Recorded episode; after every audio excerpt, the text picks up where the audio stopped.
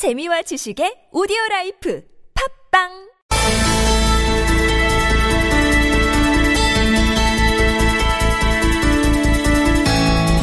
네, 광주 트라우마 센터장을 지냈고 국가인권위원회 전문위원으로 활동하기도 했던 개인병원 의사가 근무 중에 경찰에 연행되는 일이 있었습니다. 얼마 후면 재판도 받게 된다고 하는데요.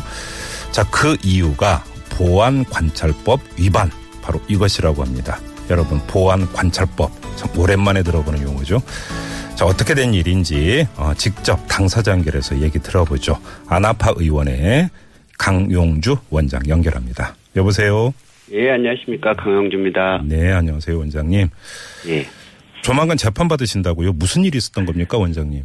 아, 예. 보안관찰법 신고 의무 불이행으로 네. 제가 체포영장이 나와서 작년 12월 초에 음흠. 음, 포천의 요양병원에서 진료 중인데 네. 그때 체포돼서 어, 종로경찰서 연행돼서 기소된 사건입니다. 어, 그럼 이제 재판 언제부터 시작이 되는 겁니까? 기소를 했으니까 4월 28일 오전 10시 서울중앙지법에서 시작을 합니다. 아, 그렇군요. 자, 그 아마 이 보안관찰법, 아, 생소하게 들리시는 아마 애청자 여러분들도 계실 것 같은데요. 일단 설명 부탁드릴게요. 보안관찰법이 뭡니까, 원장님? 아, 보안관찰법은요, 네. 그, 국가보안법이나 네. 형법상이나 내란 군 형법상의 반란죄로 음, 3년 이상의 징역을 산 사람들에 대해서 예. 이 재범의 우려가 있다고 해서 관- 이렇게 관리하는 법률입니다. 자, 자, 국가보안법 위반이나 그 형법상의 내란죄 위반으로 기소가 돼서 3년 이상의 형을 선고받은 사람이 예. 형을 다 살고 나왔다 하더라도 정기적으로 아, 저 여기 있어요라고 신고해야 된다 이런 거죠. 간단히 예, 이야기를. 그렇죠. 그런데 이제 사람들이 예. 그 보호 관찰 네.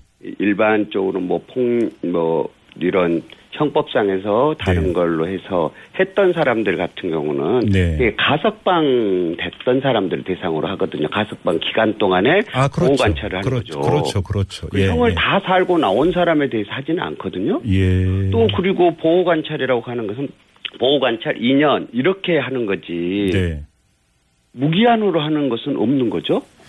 그래서 형을 어. 다 살고 나온 사람 음. 무기한으로 하는 거 이게 보안관찰법인 거죠. 새로운 신분법이라고 할 수 있는 거죠. 알겠습니다. 자, 그러면 그 전에 그 원장님은 그 국가보안법 위반 혐의로 기소가 됐었던 건가요?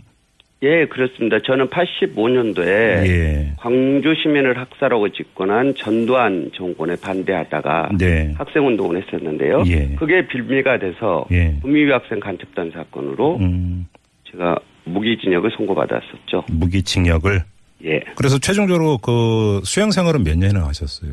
제가 99년 2월 25일 날 나왔으니까요. 예. 4년 살았습니다. 어유 14년 동안 수행 생활을 하셨으면 또 상당히 긴 기간 동안 수행 생활을 하신 건데요. 예.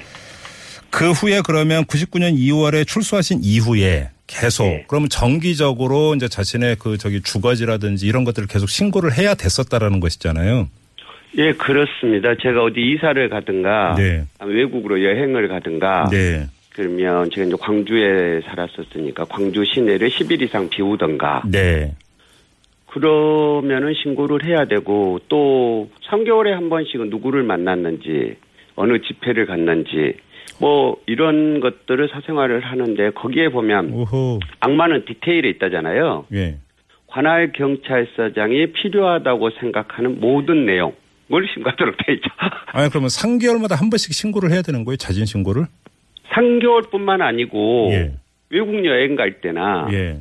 또 아니면 광주를 떠나서 서울에 한 10일 며칠 놀러 올 때도 네. 그때는 또 수시로 해야 되는 거죠. 그러면 관할 경찰서장이 필요하다고 인정되는 때에는 3개월 동안 누구 만났는지 다 적어내야 되는 거예요?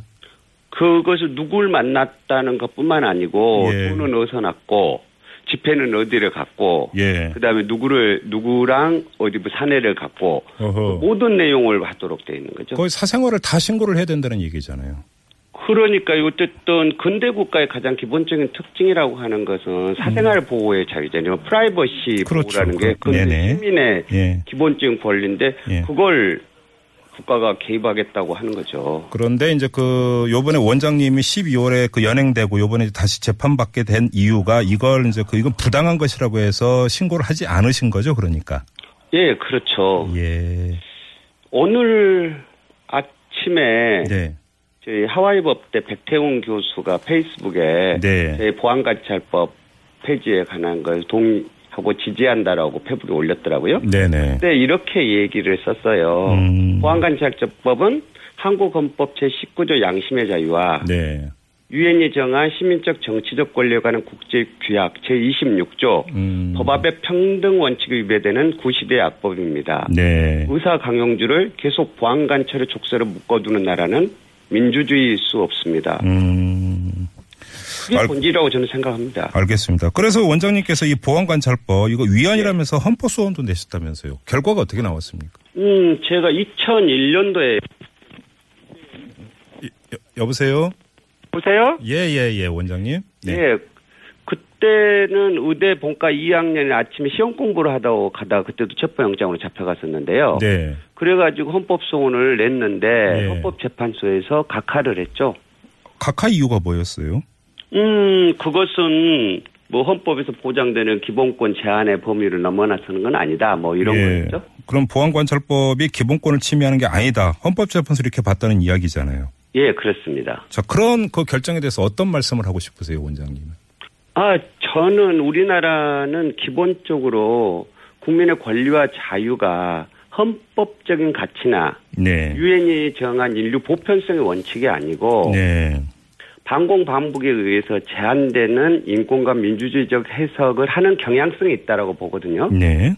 하지만 우리 사회가 이렇게 정상화되고 민주화가 진전될수록 음. 그런 헌법의 본질적 가치나 인류 본편성의 입장에 입각해서 판- 이런 결정들이 점점 바뀐다라고 생각을 해요. 예. 예전에 헌법재판소에서는 전향제도나 준법제약서가 합헌이라고 했지만 음. 2003년도에는 준법제약서가 헌법에 보장된 양심의 자유를 침해하는 것에서 위헌죄라고 판결을 하거든요. 예.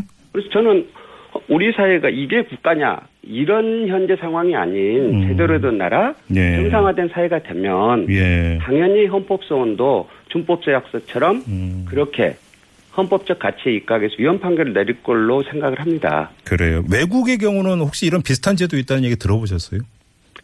이게 이게 이런 보안 관찰과 같은 것은 네. 사례가 드물기 때문에 찾아보기가 힘들어요. 예. 있다면은 1차 세계 대전, 1차 세계 대전 이후에 나치 같은 파시즘 하에서 아주 잠깐 있었던 게 있고요. 네. 그리고 이 보안 관찰법하고 똑같은 게 네. 일제 시대 때 아, 예. 있는데요. 예. 그게 조선 사상범 보호 관찰령이라고 하는 거예요. 사상범 관찰령. 예. 예, 그게 이제 독립운동가들이 일본 제국주의자들이 탄압하고 관찰하고 보호 그런 거죠. 예. 그 내용이 현재 이 보안관찰법하고 똑같죠. 음. 뭐 그런 정도를 찾을 수가 있고요. 그, 그 외에서는 근대 국가에서 이런 법률은 네. 없는 거죠. 어떤 근대 형법이라고 하는 것은 어떤 일을 한 행위의 결과에 의해서 처벌하는 거지. 음. 너는 그럴 거다라고 심정적인 억측에 의해서 처벌하는 것은 나치 같은 경우나 했던 거죠.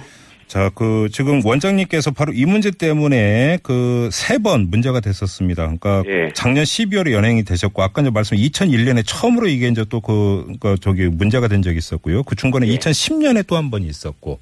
예. 근데 이제 그 원장님은 온몸으로 이 보안 관찰제에 이제 그 저항을 하신 거잖아요. 예. 그런데 문제 삼은 건 이 세 번. 2001년, 2010년, 2017년인데 혹시 예. 이 시기에 어떤 뭐 특정한 목적이 깔려 있다 이렇게 읽으세요? 여보세요? 여보세요? 예, 예, 원장님. 예, 저는 이 보안관찰법의 핵심은 네. 국가 권력이 국민을 네. 길들이고 네. 그리고 이렇게 조정하겠다고 하는 거거든요. 예. 그래서 길들여지지 않은 사람에 대해서는 예. 그 필요할 때마다 음. 언제 하느냐? 그것은 엿장수 맘인 거죠. 네. 검사가 어떤 검사가 왔느냐에 따라서 예. 기소를 언제 할 거냐. 뭐 음. 이런 거죠. 네. 여보세요? 여보세요? 예, 예. 잠깐. 예, 예. 전- 전화가 조금씩 끊어지네요. 예, 계속 아, 예, 말씀해 주세요. 네. 네. 예, 그렇게 했던 거에서 이번 같은 경우는 저는 정말 이해할 수 없었던 게 네. 적폐청산하고 이게 국가냐라고 촛불 시위를 하고 있는 네. 이 시기에 저를 이걸 기소를 한다? 음. 저는 도저히 이해되지 않는 네. 적, 이게 적폐 중에 하나인데 그래서 저, 전 깜짝 놀랐습니다. 솔직하게 말해서. 어, 근데 지금 원장님 말씀을 듣으니까 궁금한 게 하나 생겼는데요. 예. 지금 이 보안관찰제 대상이 국가보안법이나 형법상 내란죄 혐의로 기소돼서 3년 이상의 형을 선고받은 사람이잖아요. 예, 예. 자, 그러면 전두환 노태우 씨도 내란 수괴로 확정 판결 받지 않았습니까? 그렇습니다. 그럼 그 두 사람도 보안관찰 대상이 되는 거죠. 왜 보안관찰 대상이죠. 그럼 그래서 어떤 법이 예. 시- 신고했다는 얘기 들어보셨어요? 아니죠. 신고하지 않았고요. 예. 이, 이, 이, 김, 전두환 노태우 같은 경우는 12.12 내란 반란죄로 처벌을 받았잖아요, 무기징역을. 네. 그 사람도 대상인데 그 사람들은 신고 의무를 부과하지 않으면서 네. 왜 나한테는 하는 거냐.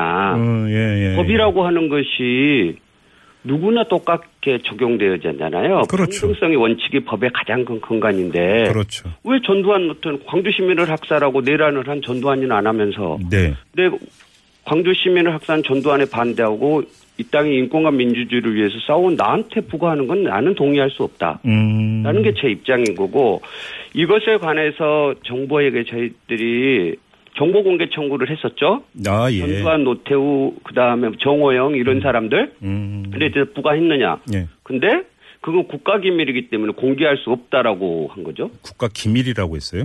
예, 국가 기밀이라서 할 수 없다라고. 허허 참. 아무튼 그 원장님 소식이 알려진 다음에 많은 시민들이 탄원서를 보내주고 있다고 하는데요. 어느 정도 예, 예. 지금 그와 있습니까 탄원서가? 탄원서는 지금 이제 저 소송을 담당하는 변호사가 네.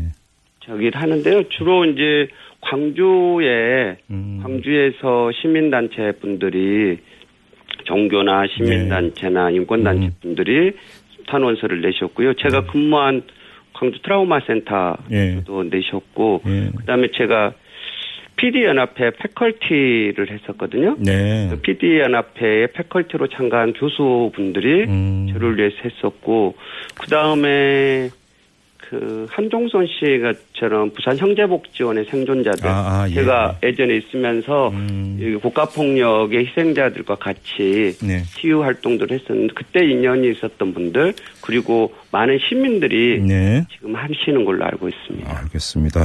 뭐 인터뷰 이제 마무리해야 되는데요. 아 이게 궁금하네요. 지금 보안 관찰제 그 제도 그대로라면 예. 원장님이 지금 저희하고 인터뷰하는 것도 신고 신고 대상이 되는 거죠.